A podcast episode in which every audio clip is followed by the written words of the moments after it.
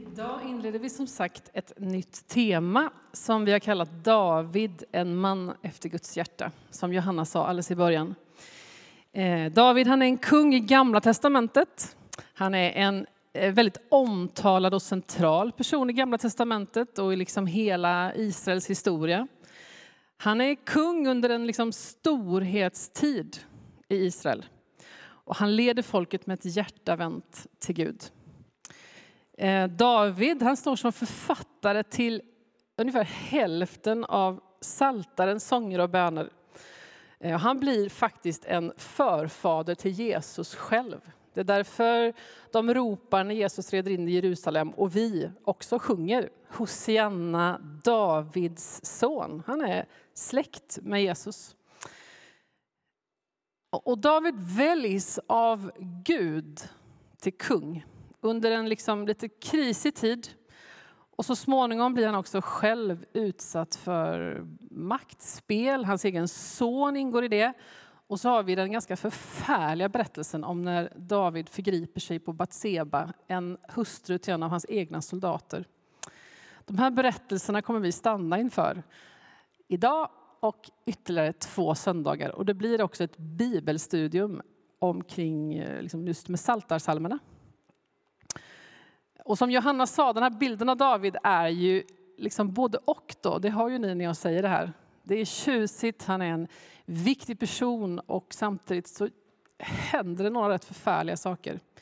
Så vad kan vi lära oss av att läsa om David? Om hur Gud utser och kallar, eh, hur Gud ser på människor, hur han förlåter, hur han upprättar och hur han formar en människa efter sitt eget hjärta. Eh, texten som ligger till grund idag är Första Samuelsboken kapitel 16. Jag ska återberätta den lite för er, men ni får gärna slå upp den också. Första Samuelsboken. Det är fortfarande ganska i början av, Nya Testament, av Gamla Testamentet. Kapitel 16, vers 1-13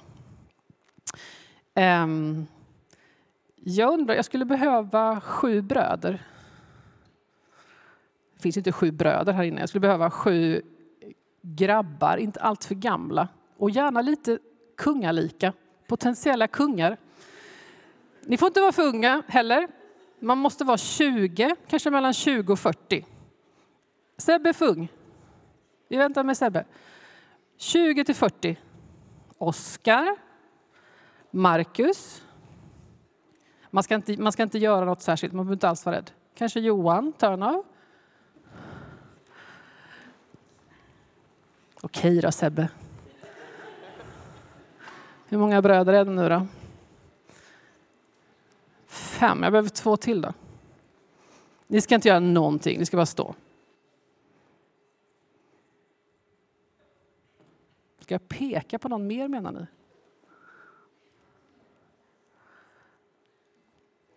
Ja, minuterna går. En sjunde brorsa. Ni kan forma det i längdordning så länge.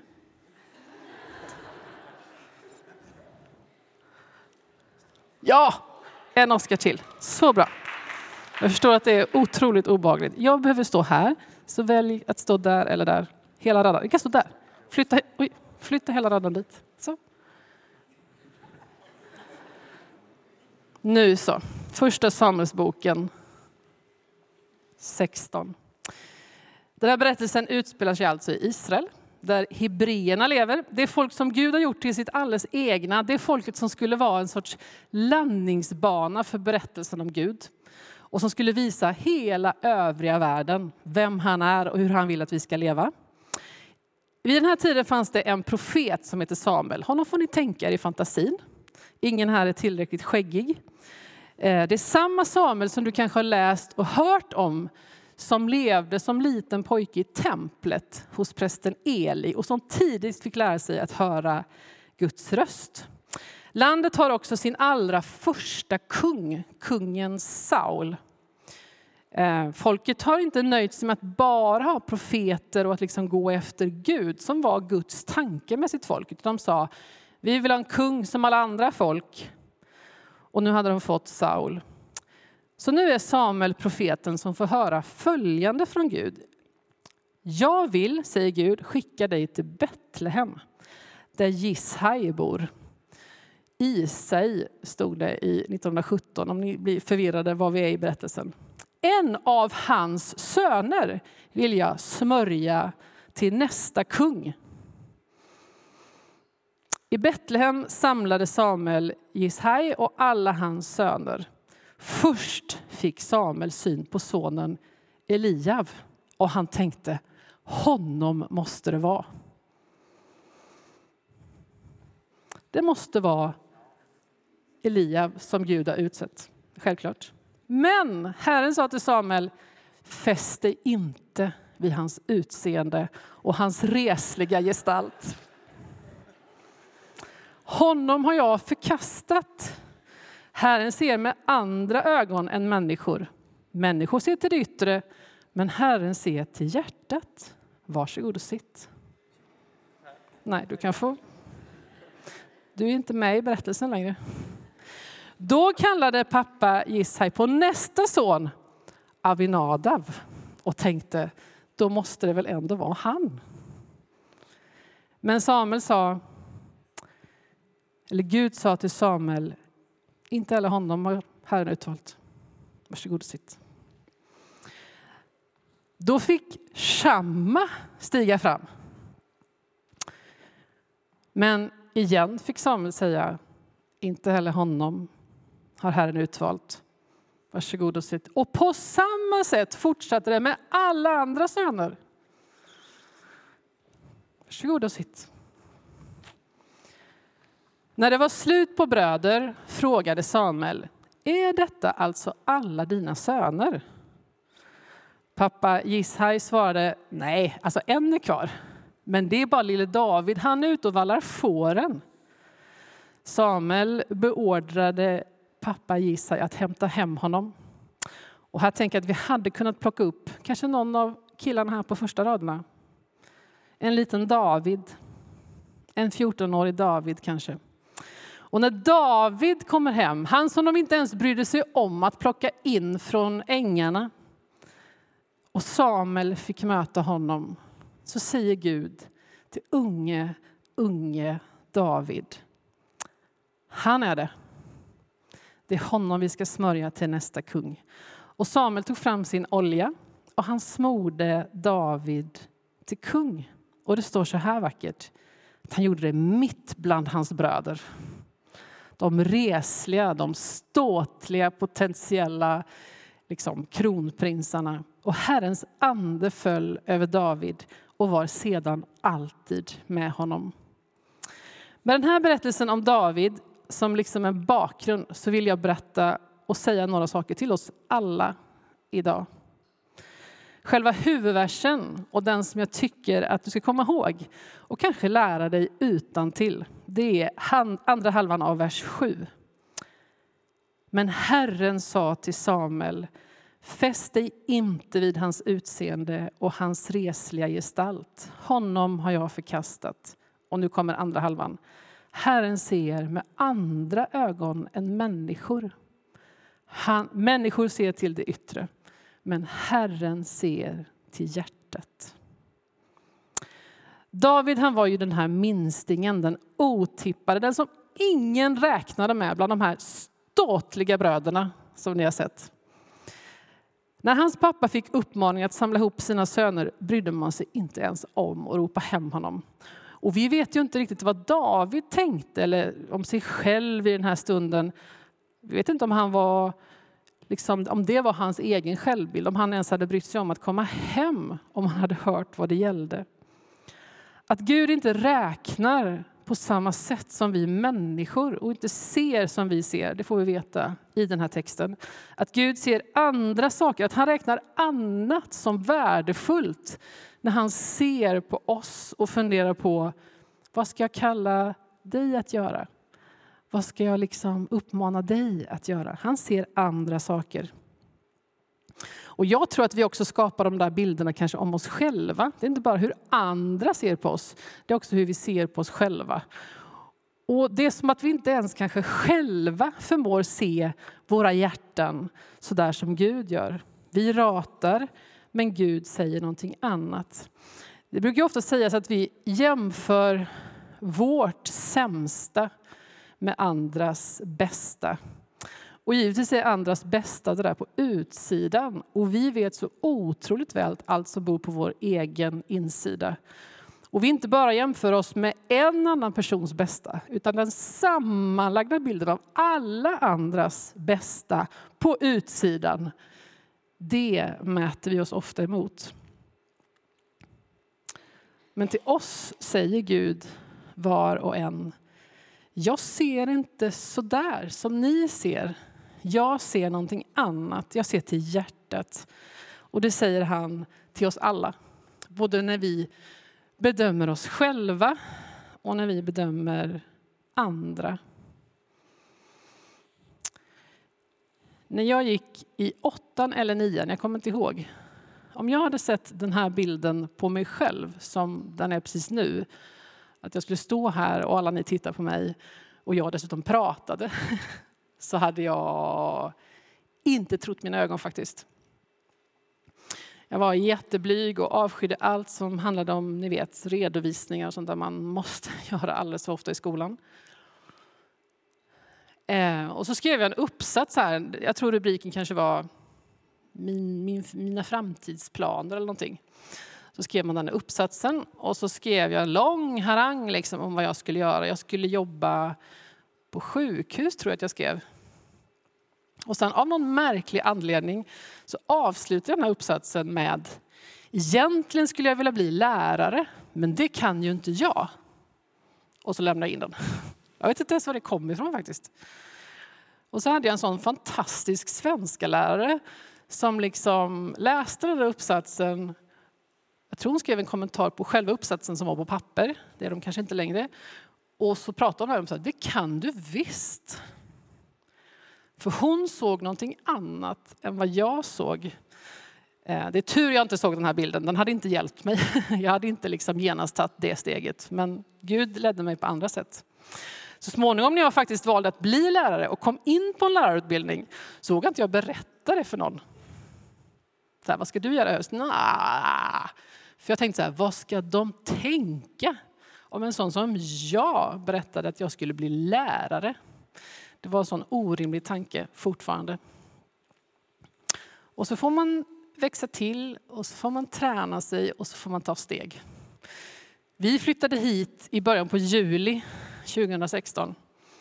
Och jag visste att den 21 augusti kanske skulle jag välkomnas här som pastor och hålla en så kallad installationspredikan. Eh, jag hade firat någon gudstjänst här med så här smockfull kyrksal och jag kom från en, en mindre församling. Jag vet att jag var inne här en gång och liksom provstod lite. Och bara, ungefär som när man är höggravid, bara hur hamnar jag här? Och nu måste det bara ut, typ. Jag ska alltså stå där och prata i en halvtimme för alla de här människorna. Hur hamnar jag här? Vi kan ibland känna oss väldigt små, men vi kan få växa och jag minns faktiskt min installationspredikan med stor glädje. Det var en härlig stund för mig i alla fall. Jag tycker att jag ofta möter precis sådana här tankar i olika samtal. Hur man ser på sig själv. Ehm, inte ska väl jag, eller jag är ju inte en sån som egentligen går in i såna här uppdrag. Eh, jag passar nog inte för det här. Jag stämmer inte med bilden. Jag stämmer inte med den som gjorde det innan. Jag har inte förmågan, jag har inte vad som krävs. Jag möter det jätteofta och det är ganska sorgligt.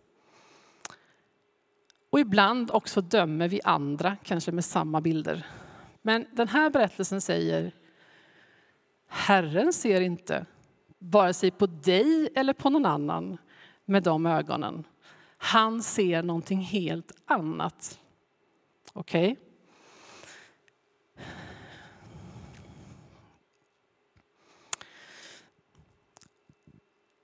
Tänk om vi oftare och tydligare skulle fråga Gud vem han ser.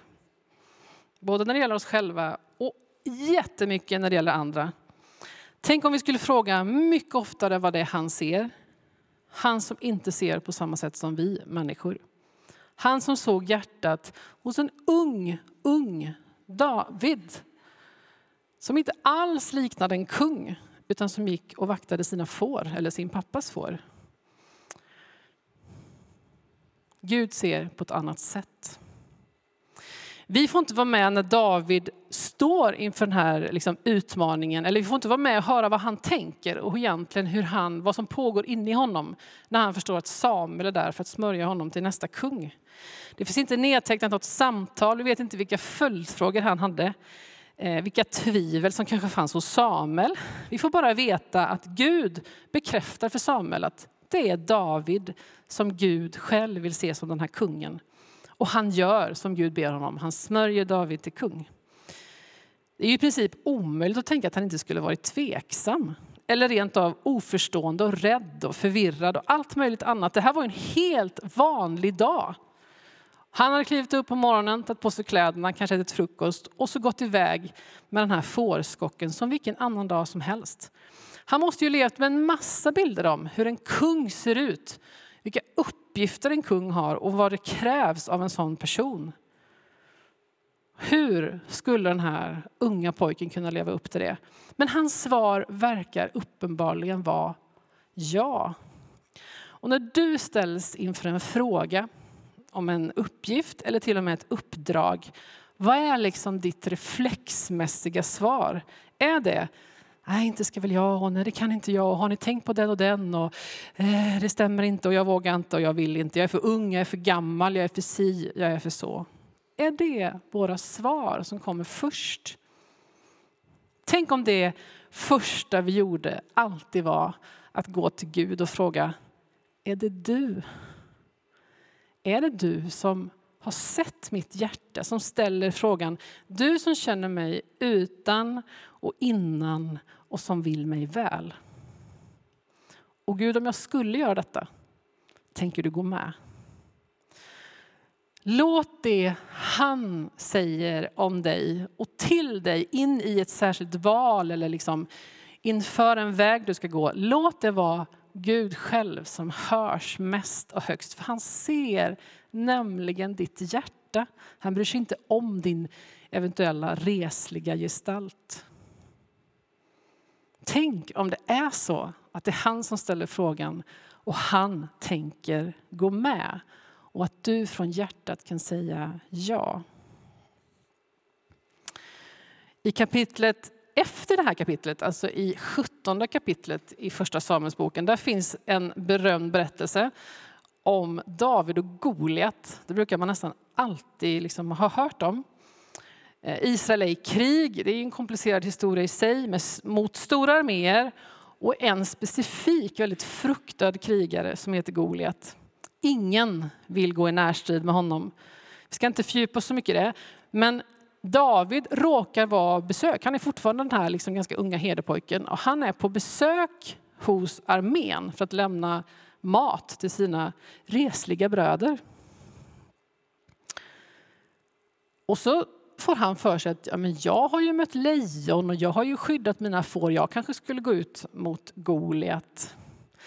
Och man går liksom med på det motvilligt och börjar klä honom i den nuvarande kungen Sauls rustning och kläder. Och då står det så här i första Samuelsboken 17, vers 38 och 40. Så klädde Saul David i sina egna kläder och satte på honom en hjälm av brons och ett harnesk. Vet vi vad det är? Sedan spände David fast svärdet utanpå kläderna och försökte gå i rustningen. Man ser en sån här liksom, vet, medeltids liksom, gubbe komma gåendes. Det hade han aldrig tidigare prövat. Nej, säger David, med allt det här kan jag inte gå. Det har jag aldrig gjort förr. Och så la han av sig Sauls rustning, tog sin egen käpp, valde ut fem släta stenar i bäcken och stoppade dem i sin herdeväska. Och så gick han ut mot Goliat. Gud ser inte som människor, han ser till hjärtat. Och vi behöver aldrig liksom klä ut oss för att likna någon annan i ett liknande uppdrag eller att försöka vara någon annan. Att kliva på i någon annans rustning och liksom försöka se ut som något vi inte är. Vi behöver inte fuska. Du behöver inte använda det som är någon annans. För Gud ser till ditt hjärta och han frågar vad du vill. Han vet vad du kan, han vet vad du längtar efter. Och han kommer också gå med. Och han kommer ge dig det du behöver för att tjäna utifrån dina förutsättningar till Guds ära. Alltså Gud valde David till en alldeles särskild uppgift. Han gav oss ett exempel på hur han ser på oss, hur han ser på människor. David lät sig väljas. Han sa något slags ja. Och han blev ingen annan. Han vägrade använda någon annans rustning. Vi lär oss om den Gud som kallar och om hur vi kan svara på det. Och hur vi sen kan leva i vårt uppdrag. Men så finns det ju en annan viktig person i den här berättelsen och jag vill stanna vid den personen lite innan vi ska avsluta. Det är Samuel. Profeten Samuel som vid det här laget har varit med om ganska mycket i sitt liv. Han har sett ledare komma och gå. Han har redan smörjt en kung innan han smörjer David. Och han har lärt sig att liksom, lyssna till Guds röst. Men visst krävde det ganska stort mod och en sorts glasklar urskiljning för att våga tro på vad han hörde. En uppmaning att peka på den lille herdepojken. Den unga, unga herdepojken som skulle bli nästa stora kung i Israel. Och jag skulle vilja säga till alla oss som har liksom minst en generation efter oss det är faktiskt så att det gäller alla här inne utom barnen. Och här är inte så många barn nu. Så i princip gäller det alla här inne. Alla vi som har minst en generation efter oss. Var en Samuel. Den här texten är inte i första hand en text om hur olika generationer ska förhålla sig till varann. Men för mig är det omöjligt att inte dra den parallellen idag. Till dig som är ung och nu då kan man själv få bestämma var den gränsen går. Men jag menar till dig som är faktiskt ganska ung. Så säger Paulus några väldigt viktiga ord till sin unge medarbetare Timoteus i första Timoteusbrevet 4 och 12. Låt ingen se ner på dig för att du är ung. Istället, var en förebild för de troende i allt du säger och gör, i kärlek, tro och renhet. Ta givetvis rygg på den som är äldre, på dina ledare. Lär, iaktta och liksom hitta stöd och goda liksom mentorer. Men låt ingen klappa dig på huvudet. Låt ingen se ner på dig för att du är ung Vänta inte med att vara ett föredöme för att det skulle vara en åldersfråga. Var det nu. Låt ingen se ner på dig för att du är ung. Vänta inte. Innan jag fortsätter ska jag låta Gunnel komma fram. Gunnel Borg, en av våra församlingsledare. Och som, det är jag som har den micken nu, så du kan bara komma. Gunnel har växt upp här och sen varit ute och fart och sen kommit tillbaka. Har du någon erfarenhet från när du var ung eller liksom i början av någonting och att någon faktiskt, likt Samuel, såg dig? Ja, det har jag. Uppväxt här. Döptes när jag var 13 år. Som en del av er ja, som sitter här. Och den gången var vi faktiskt 23 stycken som döptes. Några finns kvar här. Ungdomsåren, vi var ett stort ungdomsgäng. Och så började vi hjälpa till i kyrkan med olika verksamheter. På den tiden så hade församlingen söndagsskola, inte bara i kyrkolokalen utan det var söndagsskola på åtminstone fyra, fem olika platser runt om i stan och strax utanför stan. Och jag började hjälpa till som söndagsskollärare, eller lärare, men i Malmslätt. Och där fanns en kvinna som var ansvarig för söndagsskolan som hette tant Sara. Vidar hette hon i efternamn. Och då var det ordning och reda på allting, även på oss yngre. Och en dag så säger tant Sara så här till mig. Gunnel, här påminner lite grann om din berättelse. Gunnel, jag tycker du ska bli lärare, säger hon. Och min respons var, nej men tant Sara, du känner ju inte mig. Det går ju inte. Jag hade aldrig tänkt att bli lärare. Jag skulle bli sjuksköterska. Och det blev jag också. Sen så småningom så hände det att jag kom fram till att eh, Gud ville någonting med mig också ute i världen. Att jag skulle bli missionär. Och det var sådär hopplöst jag liksom. Men på darrande ben så gick jag och pratade med pastorn. Och det ledde till att ni, den här församlingen som fanns då, bestämde sig för att våga skicka ut mig som bara var helt vanlig. Ni kände mig, liksom. det var ju inget speciellt med mig. Och ändå så hade ni modet att skicka ut mig. Det var inte bara det att jag var modig, så att säga. Men församlingen var modig, tyckte jag. Och sen den andra delen av frågan då. Jag kom till Nepal. Jag ska säga det också, när jag kom dit. Det första de frågade mig, det som inte alls var tänkt var Gunnel, vi skulle behöva dig här på sjuksköterskeskolan att undervisa. Och jag var ju inte lärare, men så blev det.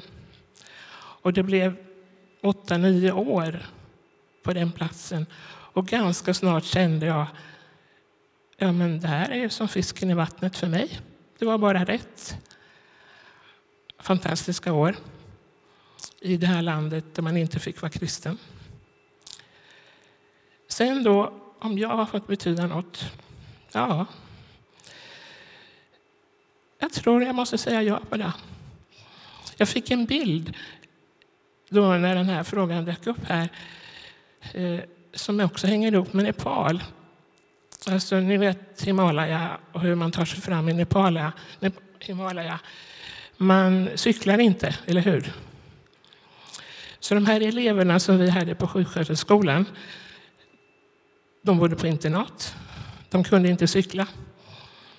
Eh, en gång så fick vi ett tjugotal cyklar av någon organisation. Och så skulle vi lära dem att cykla, de här tjejerna i 20-årsåldern. Och det är en ganska bra bild. Ni vet att lära en vuxen att cykla upp på sadeln och det darrar och så ska man springa med ett tag. Hålla ordentligt, följa med och sen efterhand så håller man i pakethållaren bara och följer med och puffar på lite grann. Ända till dess att det blir balans och så ger de sig iväg och cyklar själva. Det har blivit en bild för mig. Eh, lite grann hur jag har fungerat sen kanske i de olika uppgifterna som jag har haft. Det är att puffa på lite grann, enkla saker. Eh, ibland vet man inte att man ger den där lilla extra puffen. Den bara landar rätt i alla fall. Så ungefär har det varit. Mm. Så man får både börja som en David och så får man bli en Samuel. Ibland kanske det är samtidigt. Vill du komma? Surprise! Ja, det blev lite spontant. Ibland känner man att man vill dela någonting och jag vill också dela någonting. Ehm, jag fick också frågan, när jag kände att jag inte riktigt hade tid. Men nu så satte jag och skrev lite i bänken och kände att det här ska jag ändå dela. Eh, när jag var ung så var jag också väldigt blyg och osäker på eh, om Gud kunde använda mig. Eh, och jag ville bli använd, men jag visste inte riktigt hur, för jag ansåg att jag inte kunde någonting speciellt. Eh, och speciellt inte vara en ledare. Liksom. För jag hade en bild av eh, vad och hur man är ledare som inte stämmer överens med hur jag ser på det idag. Men jag hade en ungdomsledare som eh, en gång sa till mig att jag ser en ledare i dig. Eh, och för mig blev det som krock. Liksom. Vadå, jag är ju inte en ledare. Absolut inte. Eh, men jag tog det ändå till mig. Eh, för jag ville växa och bli använd av Gud. Eh, så jag bad Gud, använd mig med de gåvor som du har gett mig på det sättet som du vill. Och, ja, jag hade inte jättemycket tro på den bönen. Men ju mer jag bad den och utmanade mig själv och lät Gud använda mig på det sättet som eh, han ville så blev det mer och mer sanning för mig. Och på grund av det så fick jag ta mig an en ledarroll på Enter eh, och jag fick utvecklas och växa in i den och börja ta mig an lite olika eh, roller och ja, har idag upplevt att Gud utmanat mig att vara med i församlingsledningen. Eh, och allt detta för att jag tillät Gud att använda mig på det sättet som han tänkt och inte på det sättet som jag tänkt. För Gud ser som sagt till hjärtat och inte till det yttre. Eh, och det betyder inte att det alltid känns ja, men superenkelt och idag kanske det innebär att jag ska vara i en viss ledarroll och imorgon kanske det innebär något annat. Men jag vet att Gud har skapat mig med de gåvor som han har tänkt eh, och då är jag villig att lyssna till honom och bli använd av honom. Ja. Tack Ellen. David-figurer och Samuel-figurer. Vad viktigt det är mitt i vår mitt. Jag uppskattar också så mycket alla Samuel som har funnits i mitt liv från att jag var ung och fortfarande. De som har sett och som har uppmuntrat. Och en del av mina Samuelarar sitter här idag. Det är inte säkert att ni vet vilka ni är, men några vet det nog. Var en Samuel. Jag uppskattar också mer än jag kan klä i ord faktiskt. Att få tjäna bredvid och tillsammans med er som är yngre än jag själv. Och nu är jag 52 år, så att den delen den fylls ju på med allt fler. Att få göra saker tillsammans med er är så fantastiskt.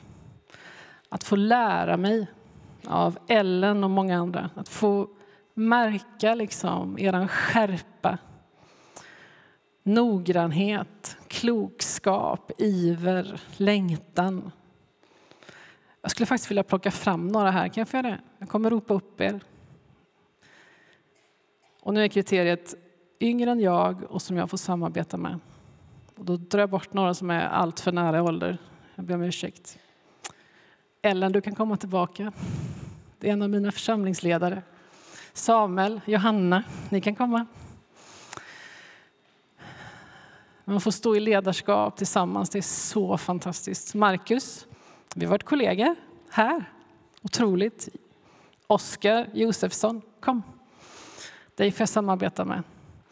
Jonathan, orkar du ta dig från läktaren? Ledarskap och gudstjänstarbete på ett fantastiskt sätt. Karin. Jag grät över Vilma av liksom glädjetårar, men också över dig. Jag var stolt som en tupp när du stod här. Ia.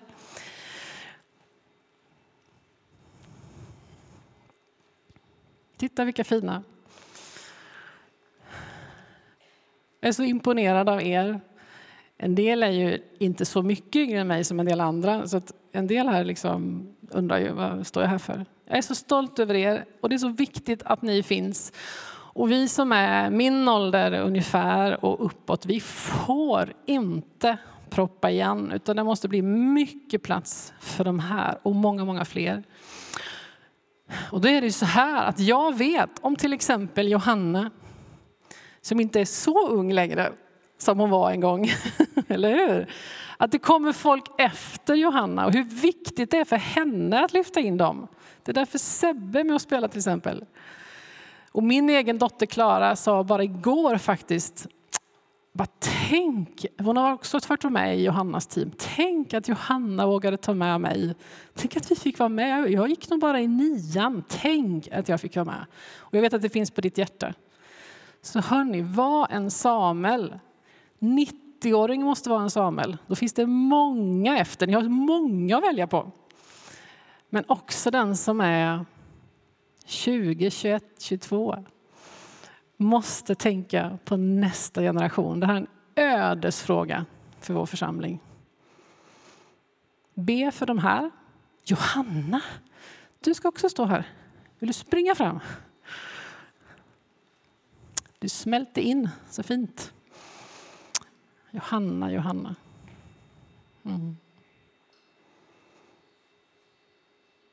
Jag vill egentligen låta lite sträng, men jag ska inte det. Var en Samuel och lyft in dem här. Och ni ska också vara Samuel. Varsågoda sitt.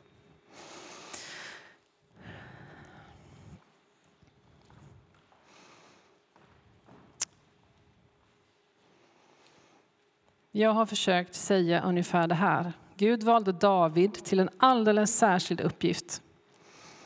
Och han gav oss, liksom, i den här berättelsen finns exemplet på att Gud ser på ett annat sätt. Och igen då, David lät sig väljas. När du ser på ditt eget liv och det inte stämmer med Guds bild, låt honom, låt hans röst få ljuda högst. Och var en David som inte klär ut sig i någon gammal kungs rustning. Utan gå med det som du har fått. Men var också en Samuel. Och det kan man börja med precis på en gång. Och det är egentligen som sagt bara barnen som slipper undan. De har ingen generation efter sig. Alla andra har det. Samuel tänker jag riskerar sitt rykte. Tänk om det skulle gått åt skogen för David, det gjorde det också ibland. Vad skulle liksom bli hans eftermäle? Men han vågade gå på det han såg. Vi utmanas att vara en David och vi utmanas att vara en Samuel. Låt oss be.